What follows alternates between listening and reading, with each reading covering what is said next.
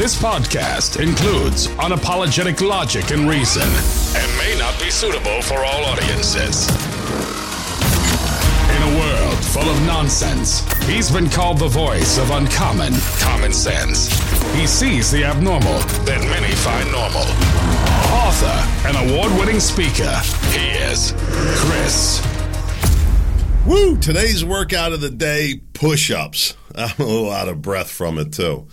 Push ups followed by push ups, followed by push ups. It's a push up kind of day.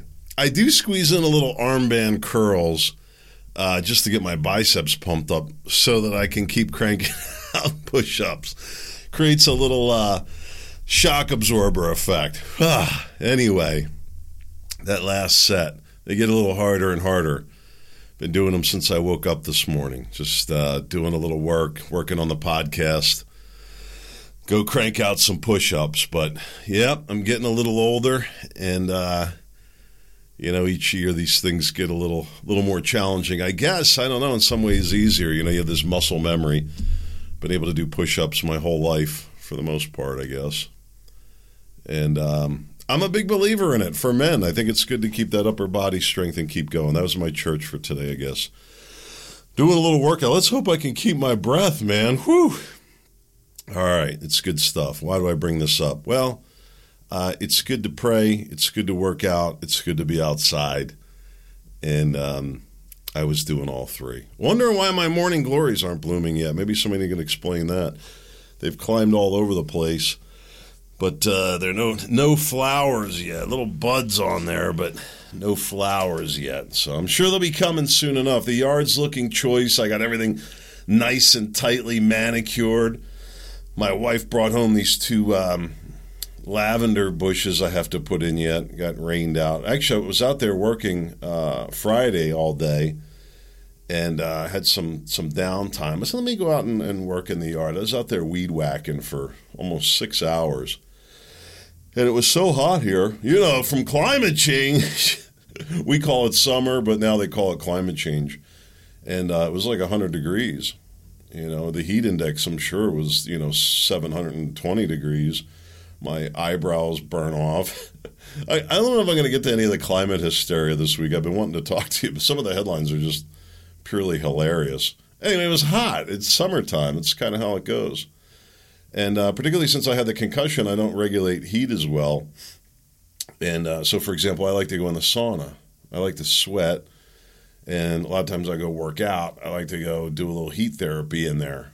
And um, I'll take in, you know, good quality water with me and just try to like drink a quart while I sweat and just try to replace the fluids with uh, new clear, clean fluids, if you will and um, I find it to be very uh, therapeutic. But I can't stay in there nearly as long as I used to. I used to go there 20, 30 minutes. Now, like three minutes, I got to walk out. I start getting lightheaded. So I'm out working in the yard. It's about it's like coming up on like five and a half hours out there on the weed whacker. Which, uh, if you've ever done that, it's a little inhumane to to be you know weed whacking for that length of time. I had a back brace on. Uh, I did take breaks, and I was drinking plenty of water, plenty of water by the time at this point in the story, I had over a gallon in me. I'm out there and uh, I started breathing heavy, heavier than I am right now from those push ups. And uh, I mean, I was really laboring. It kind of snuck up on me. And then I started feeling dizzy. And I thought, I was like in the back corner of our, of our property. I thought, you know, if I go down out here, nobody's even to know. I'm to pass out in the sun. They're to make it worse. I'm to die out. I'm to die. I thought, well, instead of dying, I'm being sarcastic if you're not picking up on that. All right, everybody just calm down. Climate change. Anyway, I said, yeah, I think it's about time to shut it down. So I didn't get the, I didn't get everything wrapped up that I wanted to, but got a couple hours. And it, it rained like cats and dogs anyway, so it's still very wet. So I thought, well, I'm going to shift gears since I can't finish that up. I'm going to go into uh, a little workout mode, and uh, it's one of my goals for this year was uh, this summer rather, getting in shape, and I feel strong. I just need to lose a little fat. It's going. It's going. I made the changes I needed to make. So here we are. It's Sunday, busy week this week. I got a lot of great stuff to talk about. Uh, and, and part of what's laid this up for today, uh, a little experience that I had Friday evening down at our local health club down here. And uh, I'm not going to reveal that story just yet. You'll have to come back tomorrow. I was going to do it today because I really just wanted to get it out of my mind. I'm a little scarred from the whole thing, I have to tell you. That doesn't happen too easily, you know that. I'll get into it tomorrow, as well as a couple of cool emails I received at the end of the week. I'll tell you about all that tomorrow. But today's Sunday, and I wanted to pick a topic that I thought was appropriate for a Sunday conversation. I've been thinking about this for a while. I know I've mentioned little tidbits on the podcast, but I've never really gone into it. Uh, I have a good buddy of mine uh, from over 30 years now. He used to be uh, neighbors going back many, many years ago. Our kids grew up together. And um, it's funny, his, his son's married with a child. I remember he was just a little boy. His daughter's now getting married. Um, his daughter uh, very similar in, in look to my daughter platinum blonde hair, blue eyes, very fair skin. His daughter being, I don't know, 24, 25 or something like that. And, um, you know, she's a bombshell. And I just think, man, oh man, it was fun. he was, uh, he stopped by Friday night. Uh, he'd been stopping by Friday. He drives through here uh, on his way home from work. I thought this is great. We spent a little time hanging out on Friday afternoon and uh, he came by, and my daughter had a little friend over, and uh, we looked outside, and he was holding her hand walking up the yard. And I said, "Hold on a second, I got to go smack this little crumb bum." Of course, I was kidding around. I would never lay my hands on the child. Um, and he starts laughing. He's like, "Yeah, that's the way it is." I said, "Yeah, screw you." I remember those days. It was so cute when it was my son and his daughter, uh, the other way around, and um, not so not so intriguing to me time goes fast. Children grow up, it's a new season, and we have to pass the baton on to them. It becomes their fight, their struggle. Every day, life is a struggle. Do you realize that? If you know the soil, if you know how the dirt works, you understand that it's living. The soil's not dead. You know, I think that the city people, the woke people, they look down at the dirt and they, they see dirt. They just see is you know something uh, an innate object. And little do they know that the dirt is very, very much alive, right? All teeming with far more life in that dirt than above it, wouldn't you say? Maybe not always the case, but usually the case. I saw, um, and some of it's truly remarkable, um, the ability of these bugs to survive and thrive. And uh, I saw the melting permafrost in Russia you know, climate change. It was swamp, then it froze, now it's coming back swamp again. So which is, which is the change? Which is the real Earth that they claim to be? They don't know. But anyway, there's these worms that have been frozen in there for 40,000 years coming back to life. How do you explain that? How do you explain that in human terms? And my point about this is every day there's like a billion little bugs under our feet just waiting for us to drop, just waiting for us to stumble and fall. Just take a little nap. Just lay your little head down on that dirt for a little rest. Because the minute you do, they're going to be on you, turning you right back to the dust that you were created from. And you say, Chris, what in the heck are you talking about? ashes to ashes, dust to dust, my friend. This is the cycle of life. We have to pass on the baton to the next generation. And what is that baton that we're passing on? Well, we can't recreate the dirt. We can't reposition the sun. In short terms, we can't change the weather, believe it or not. There's people that want to believe differently. You might be able to change it for a short period of time but I guarantee the consequences will be catastrophic.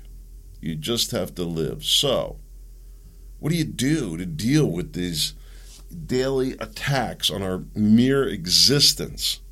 What do you do? Well, we want to create a way of life that can survive and thrive in, in this environment, right?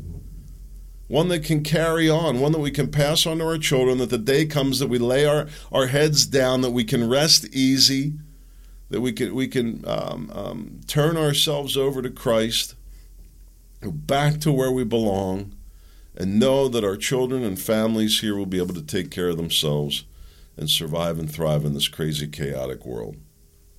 How does that happen? Well, it's a, way of life. We call it a culture. And different cultures have been uh, prophesized, philosophized, uh, academicalized, legalized, you name it. But we've had some experience with this. What is that culture? So I mentioned about my friend coming over on Sunday, and uh, last week when he, uh, Friday rather, uh, last Friday when he came over, uh, we got to talking about politics a little bit, and he blurts out, you know, we're a Judeo Christian society. And, you know, I, I, hear many people regurgitate that nonsense just like a threat to our democracy. Our demo- We're not a democracy. That lie fundamentally changes the identity of the entire country, completely changes it. Completely changes it. In the same way that saying that we are a Judeo Christian society people saying it without having any clue in what the hell they're talking about blurt that out as if it's fact when it's not. I don't believe that the founding fathers ever talked about this being a, Judeo Christian society. I know that they didn't because many of them were anti Semitic.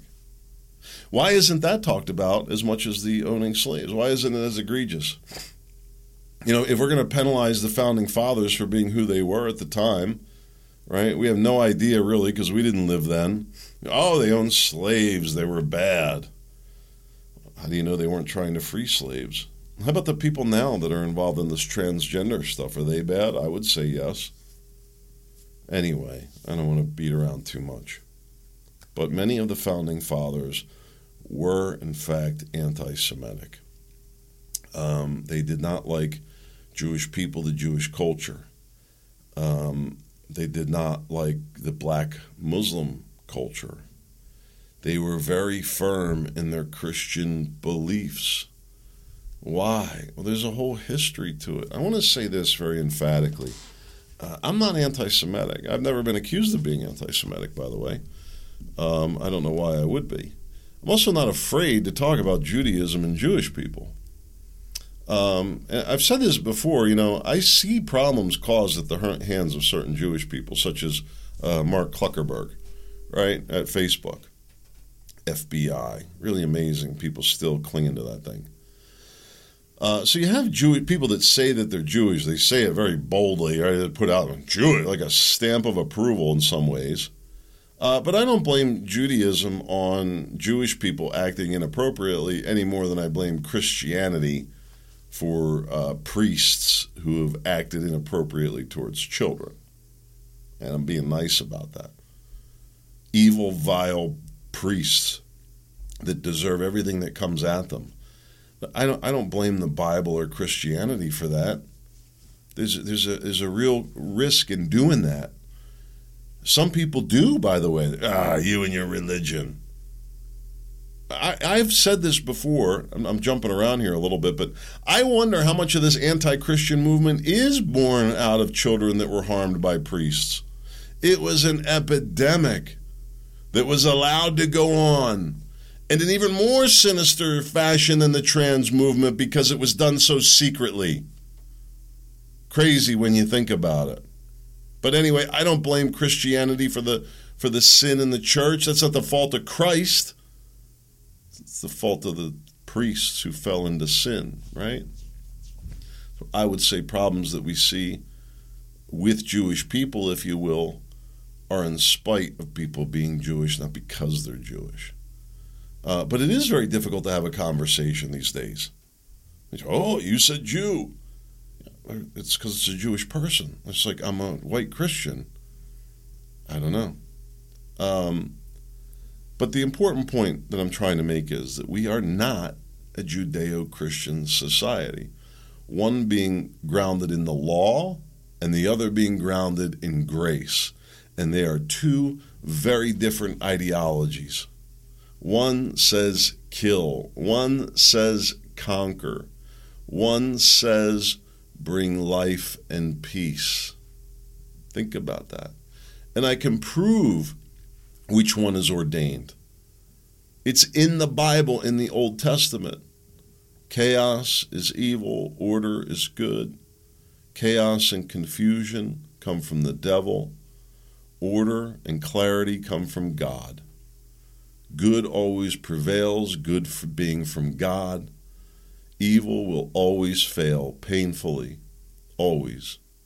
It's true, love conquers all, but people need to understand what love means. Love is compassion, love is strong, you've heard it.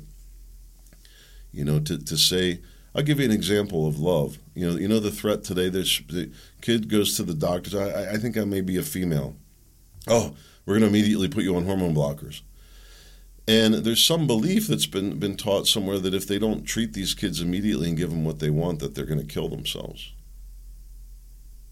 Now, I would ask you to make a tough decision. Would you rather mutilate your child in hopes that they would live like that? Or sadly, would you rather have them die? It, it's a false choice. See, to, and this is where the, the wisdom of the Bible and Christ, uh, even from the Old Testament, from Solomon. If you ask me, and I'm not, I'm not you. Your kids aren't my kids. My kids are my kids. And if if this situation came to me, Chris, if you don't do this, uh, you could have a dead child. This is what I would say child's life began at the hand of God and it will end at the hand of God. Absolutely, I would help my child and provide treatment that they would need, as I always have, but I would not participate in a false belief that they can change their gender and allow them to disfigure themselves any more than I would allow my daughter to remove her arm and sew it to her forehead so she could have a trunk to pretend that she was an elephant. To say to me, would you rather her be an elephant or dead, is no choice at all. Do you understand what I'm saying? But people have become so weak in their spiritual foundation because we've turned away um, from the church and God that all of a sudden these simple decisions become very difficult. We are not a Judeo Christian society. And to say that we are changes the moral fabric, the moral foundation that we live by. Our society, our laws, our moral framework comes from a Protestant reformist ideology. You don't have to agree with it. I'm not converting anybody. By the way, who are the Protestant reformists? Does anybody know? I don't believe that Baptists are. Baptists, I don't think I don't think so. That's a whole different secular offshoot, right?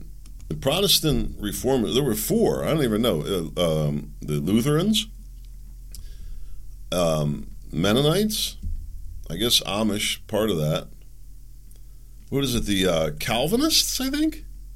And there's another one, I'm drawing a blank. I can't think of it off the top of my head. Those are the Protestant reformists. Now, I can say to you that, you know, for example, in the Lutheran Church, they've been uh, very accepting of LGBTQIA. I even there's a Lutheran church here. They're hanging the flag out front, which to me goes totally contrary. Right? I told you this. I was baptized in a very, um, ironically, progressive Mennonite church. What do I mean by that? The women did not wear prayer covers. Um, you know, you didn't have many of the. Uh, there was a in our town a um, a, a, more conservative, older order Mennonite church, where they all did. They, they dressed in plain Mennonite clothing and they lived that whole lifestyle, committed themselves to that. Some of the children rebelled. I knew them well. Uh, I could go on and on about this. Anyway, uh, and I don't. So I don't. I wasn't born Mennonite, so you don't hear me say. I, you know, I don't really identify as a Mennonite the way some of those families do. So even though I was baptized Mennonite, you see what I'm saying? But it, it was never really uh, taught to me or encouraged me to, to do that. The, the center of that was Christ and to be the hands and feet of Jesus Christ in the world today. And to that end, there was no flags flying at the church at all because the allegiance was to Jesus Christ, not to a flag, not to a country. So there's a big difference right there. The church itself saying we don't want to be part of the government or the institutions. That's that um, that, that worldly business has no business of the church. The church is there for the spiritual health of the congregation only. If government would focus in the same way on just providing security for people and stay out of everything else, I think life would be better. Let the churches handle everything else. But either way, our laws, our moral framework, I could go on and on about this, comes from a Protestant reformist ideology, yes, much of it coming from England. And the ideology is tested every single day, and I suppose that's normal, not just by Jews, but by Muslims, Hindus, and other secular religions, but also from Christians, such as Catholics who don't agree with what I have to say. Many, okay? It was a minority, a remnant that created what we have here today. My wife's story, which doesn't like that because she still has democracy in her mind, has no idea what, what a republic means. But I want to say this to you. I say this all the time. If, if you want to look at the benefits of either, just look at the results. The Protestant Reformation did more for the modern world than any other religion, religious effort, any other change in history. It created the framework for the fairest, most peaceful way of living ever created our Constitution, born out of the thoughts and philosophy of men who brought it from the Bible that they were taught from a Protestant reformist perspective, one built on grace, not the law. Big difference. The law stood by itself to reign over everyone. Thomas Paine wrote about it. Let the let the uh, Constitution wear the crown. This is the crown, the law, the law over the government, not under the government. This is where people get it wrong. It created the fairest, most peaceful way of living ever created in the history of the world. It truly put the power with the people where it belongs, did it not? It left decisions to be made by the people for themselves under the guidance of their spiritual leaders if they chose, hopefully. I think we still need that part. The results that came out of the Protestant Reformation, unparalleled in history, any history. And yes, American elitism spread around the world in colonial fashion, like many times in the past in other countries. But it was a different this time. It was not a conquering mentality, but a building mentality. And let me tell you something else that's very different about this in terms of the moral framework. This country, um, I was having some conversations last week about where our country's headed and the problems that we're having and what the solution is. And one of the big solutions I really believe is is strictly returning to states' rights and to get away from this federalist system that is not in keeping with the intention of the founding fathers. We were not supposed to be too big to fail. Now the United, the, you know, the failure of the United States is going to have huge ripples around the world. And, and the, the Protestant reformists understood how centralized power corrupts. They understood that when it fails, it's catastrophic. This way of thinking changes everything. Let me just give you a stupid little example. I remember, uh, I don't know, about a couple years after I got out of the Marine Corps and I was developing my professional career, and I spent some time interning in an architectural firm, big firm downtown. Uh, it was a really neat experience. This five floor office building. I'd never seen anything like it. I'd always worked in small offices, small businesses, and this is a neat opportunity to do something different. We're doing mostly a medical office type fit out, which I hated, but it was just part of my whole uh, background and experience in construction, land development, real estate, and learning the commercial side. And I spent about six months down there, I want to say. It might have been longer, um, in and out, just kind of like on a consulting basis. Anyway, they had five floors, architects, and this is all CAD at this time, you know, all these computers. And so anyway, they, they've got this new state of the art plotter. It's a big printer, basically. And this thing, you know, is going to spin out, you know, seven pages a minute or whatever, these big, you know, architectural engineering drawings. And it's going to be on the third floor, right in the middle. Everybody's going to, eh, the whole building, right? State of the art plotter. Yeah, until it didn't work. I would never, you know, this is my military background, this is my, my spiritual philosophy. I never in a million years would have done that. At a minimum, I would have done two, but not even likely. I would have put a much smaller output unit on every floor. If I really felt that I needed that kind of high volume on the third floor, I would have put that one there, but I would have had a backup at the top and a backup at the bottom. Like my friend Butch from Hope for Survival says, one is none, two is one, three is two. Remember that with everything. It's not just a survivalist thing. It's a redundancy that you can have uninterrupted operations, uninterrupted service for your customers. As it stood, there I was at the architectural firm, the biggest opportunity of my career at that time, the most state of the art plotter ever invented at that time. And what did we do? We stood there and watched it do nothing. Amazing, really.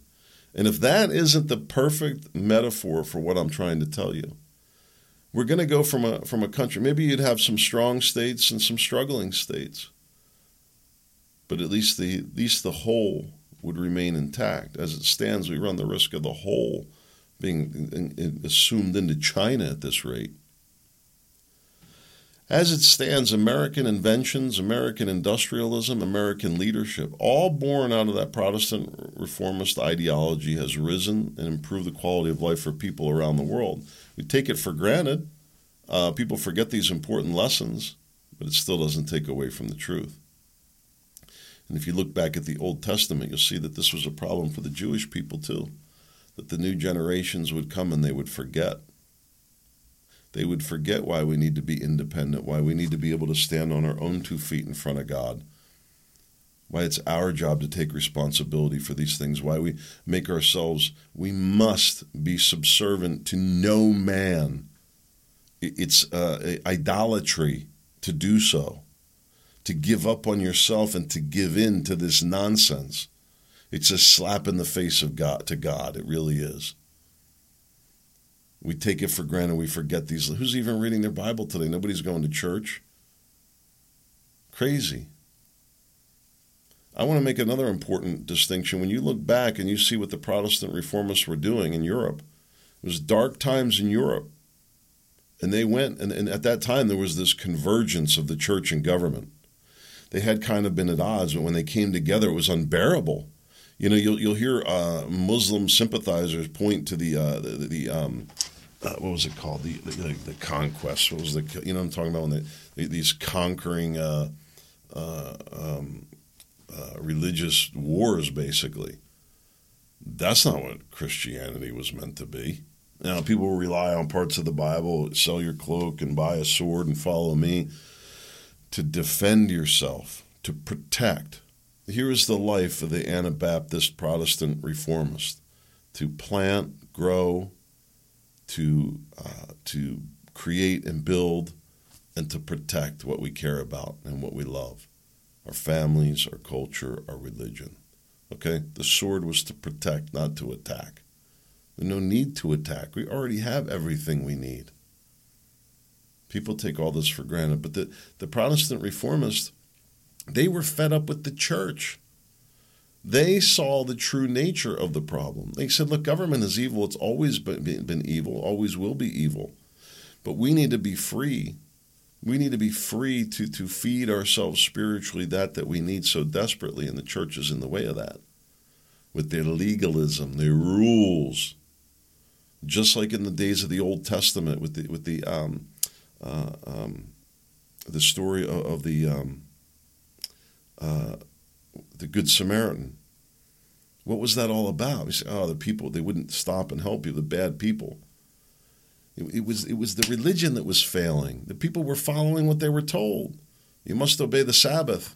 Don't lift a finger. That was a rule still in some. And, and look, I'm not, I'm not trying to be uh, pick on, on Judaism here because there's Protestant reformists that have some pretty warped ideas on some pretty basic things too. And I'm not going to get into that right now.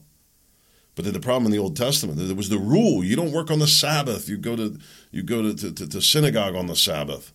You don't even light a match. That's the strict observance. I kid you not. And so somebody, you know, rolling around, well, I can't stop and help you because that's work. This is ridiculous under Christianity, which does not operate under the law but under grace. Do you understand? Big difference. Not everybody will. But the Protestant reformists were fed up with the convergence of government and religion in Europe. and they went to the church and they nailed their grievances to the church door. This was a huge pivotal moment in history, should be taught in every school. This mix of religion and, and government, it rained hell on people's lives, and, and that's why you see so uh, uh, um, uh, firmly in our Constitution the separation of church and state. It should have been the separation of everything in state because look at what's happening now big pharma, big tech, big bureaucracy, the unions, etc. Destroying our individual liberty, really. We no longer have that separation of, church, of religion and state. Why is that?